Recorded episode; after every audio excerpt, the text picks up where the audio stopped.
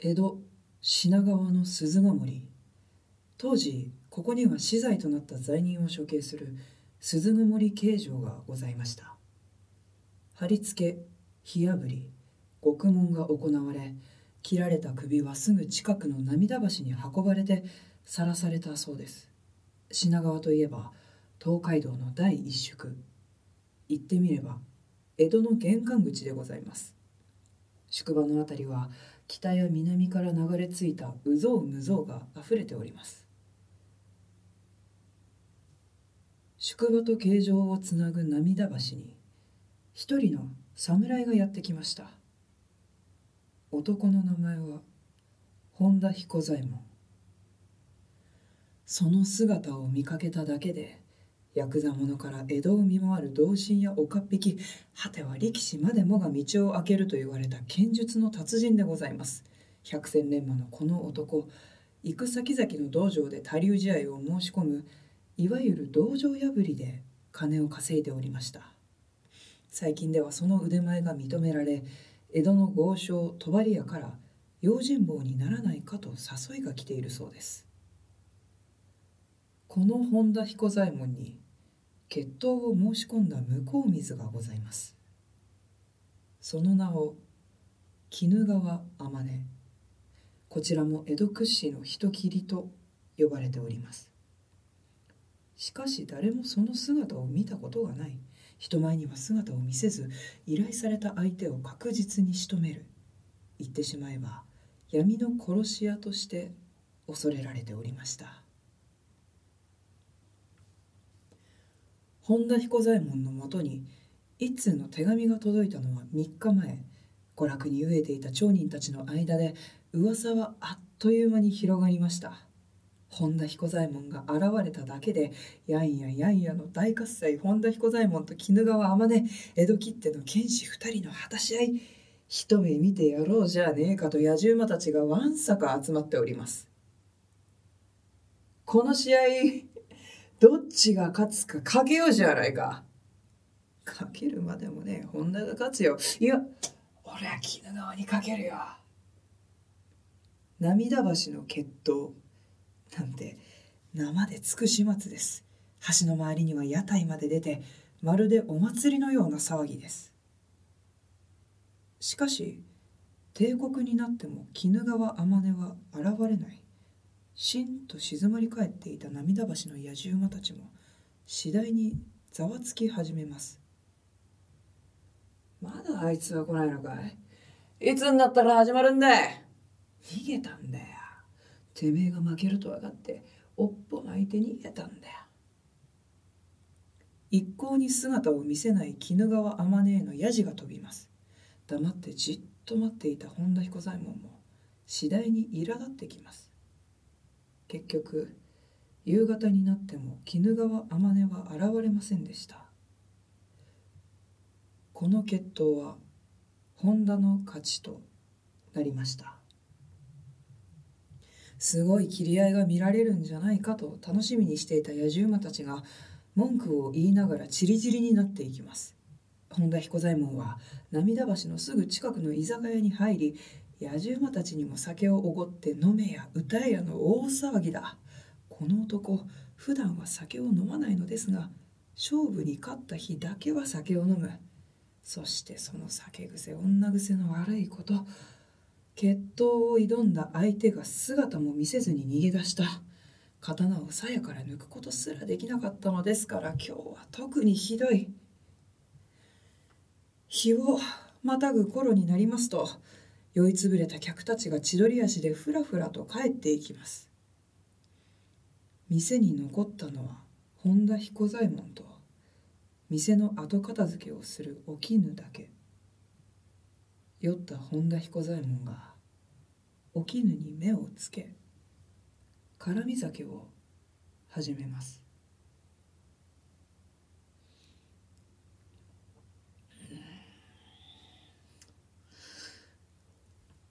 あのこの店はお主一人でやっておるのかはい。父の佐吉と2人でやっておりましたが3年前に父を亡くしましてそれからは1人でやっております。そうか。あまた違うよれお主よく見りゃいい女じゃねえか。名前は何てんだ。絹と申します。そうか。なお絹お主も一杯付き合え。いえ私は結構でございます。あのそろそろ店じまいをしとうございまして。店じまいだ何しけたこと抜かしやがんだ。今日はな俺が勝負に勝った。祝いの酒なんだ。ですがもう夜も不幸なっております。今日のところはこの辺でご勘弁を。まだとっくりに酒が残ってんだこれを飲むまでは俺は一歩も動かねえさ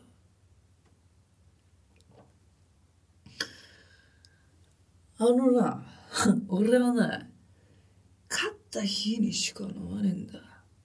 相手を打ち負かして飲む酒が一番うまいんだ。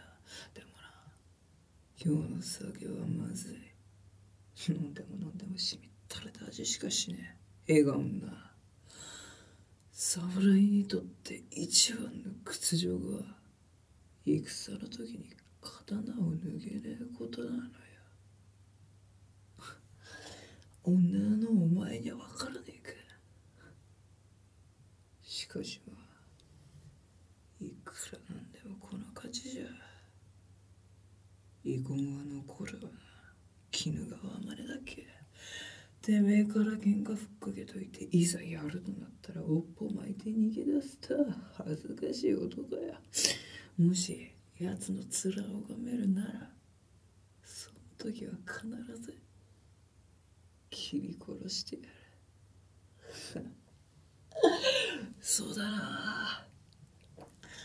まずは奴の左肩から右の腰までバサッと毛さ切りよ。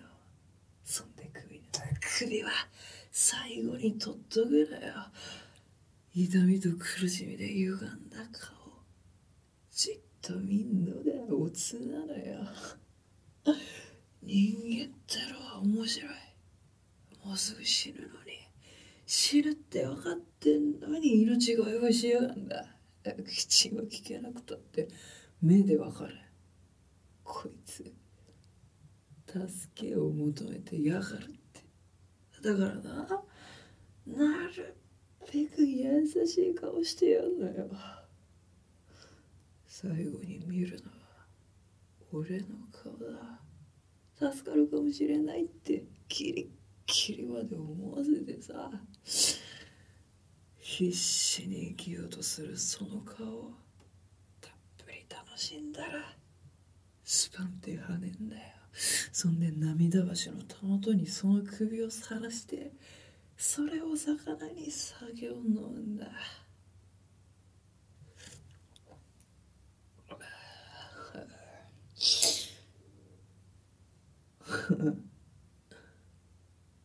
飲み切っちまったよ。ではそろそろお宿の方に戻られては。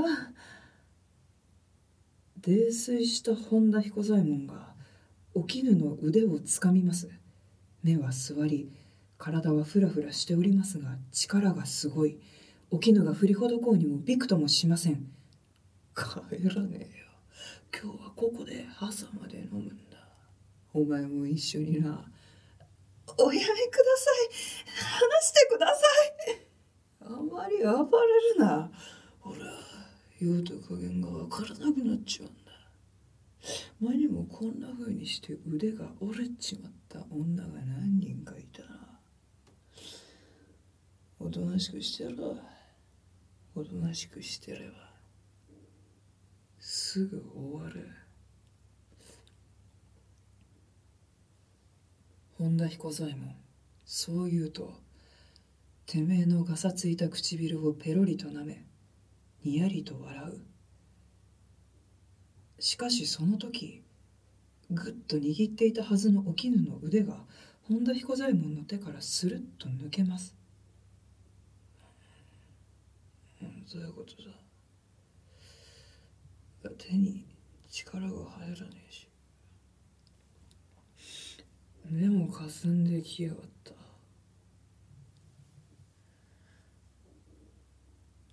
やっと聞いてまいりましたか。なんだてめえ。女じゃねえのか。男か女かなんてどうでもよろしいのです。しかしあなた様は本当にお強い人だ。薬屋が言うにはこの粉薬を小指に乗せて一舐めしただけですぐに身動きが取れなくなるそうですがまさか夕方から今の今まで飲み食いしてようやく効き目が出てくるとは。貴様何者だ。言ったじゃありませんか。私は絹ですよ。嘘をつくな。そうでした。もう一つの名前をお伝えし忘れておりました。私のもう一つの名前は鬼怒川天音。ぬが貴様が。貴様には遺恨がある。本田彦左衛門が刀を取ろうとしますが体がしびれているのか思うように動きません。鬼怒川天音はその様子を冷めた目で見ながら本田彦左衛門の刀を足で払います。あなた様は何か勘違いをしておられる。私たちの間には遺恨などございません。これはそもそも試合などではないのです。仕事でございます去る方からあなた様を殺すように依頼を受けたのです私はそれを全うするためにこの場を設けたのでございますいつもは誰が依頼をしてきたかというのは明かさないのですがこの度はぜひともあなた様に伝えてほしいとのおことづてをいただいております。うん。神田のおみつ、藤沢のおさえ、三島の小春、江尻のおゆら、桑名のお千代。やめろ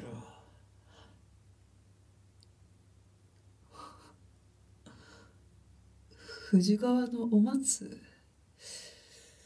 水口のお徳草津の鈴の大津の小梅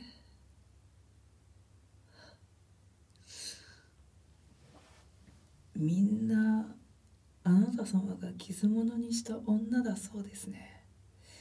中には自ら命を絶った者もおります。その親兄弟が必死に金をかき集め私にあなた様を殺すように依頼をしに来ました。私はお金さえ用意してもらえれば仕事を全ういたします。おや口が回らなくなってまいりましたがこの粉薬酒と混ぜると効果が倍になるそうなんです。私は臆病で慎重な性格でございましてあなた様が酒を飲む日つまり勝負に勝った日でないと仕事ができないと考えました。ですからあえてあなた様に決闘を申し込み負けたのでございます。あなた様にこの店でこのお酒を飲んでもらうためにね。そうそう。本田様。この店に見覚えはございませんか？無理にお答えいただかなくても結構です。この店は大変仲睦まじい親子が営んでいたそうです。3年前のちょうど今日剣術に長けたお客が来たそうでその日は特に機嫌が良かった。酒を浴びるように飲み真夜中まで居座った。ただただ酒を飲んで管を巻くだけならまだよかった。そのお客は酒に酔ううちに娘を口説き出したそうです。父親が止めに入るも相手は剣術の達人だ。突き飛ばされて動けなくなっちまった。そしてあろうことかそのお客は父親の目の前で娘を手ごめにしことが済んだら父親も娘も毛さ切りにしたそうですよ。その親子の名前は佐吉と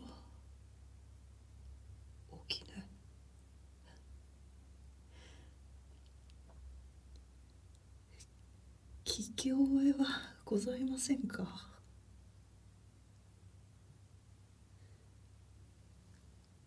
鬼怒川真似は店の奥から一本の刀を取り出します。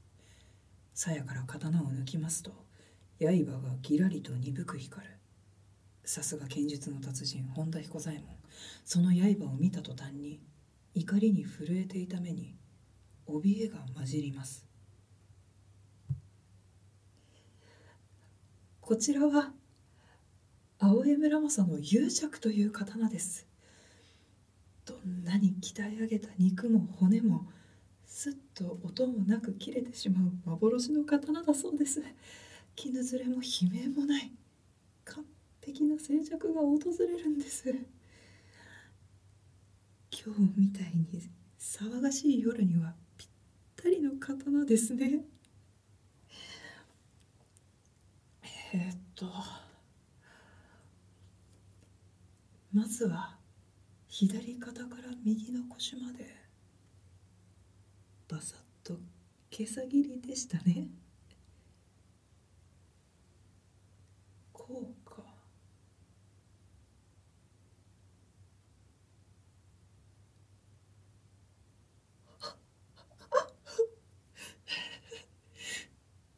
ま だし動けるんですか？すごいな。次は首。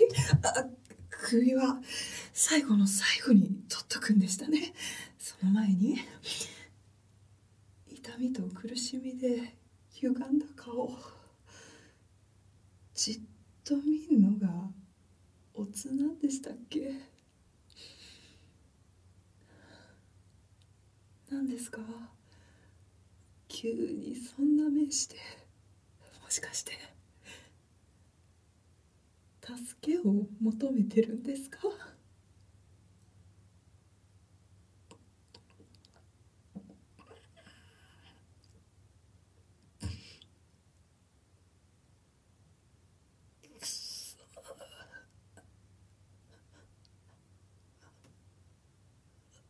何が何でも切りすぎ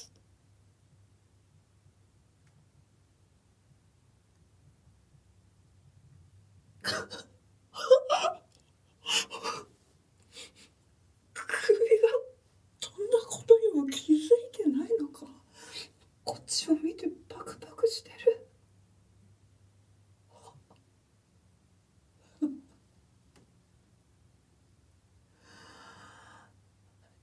人間って面白いな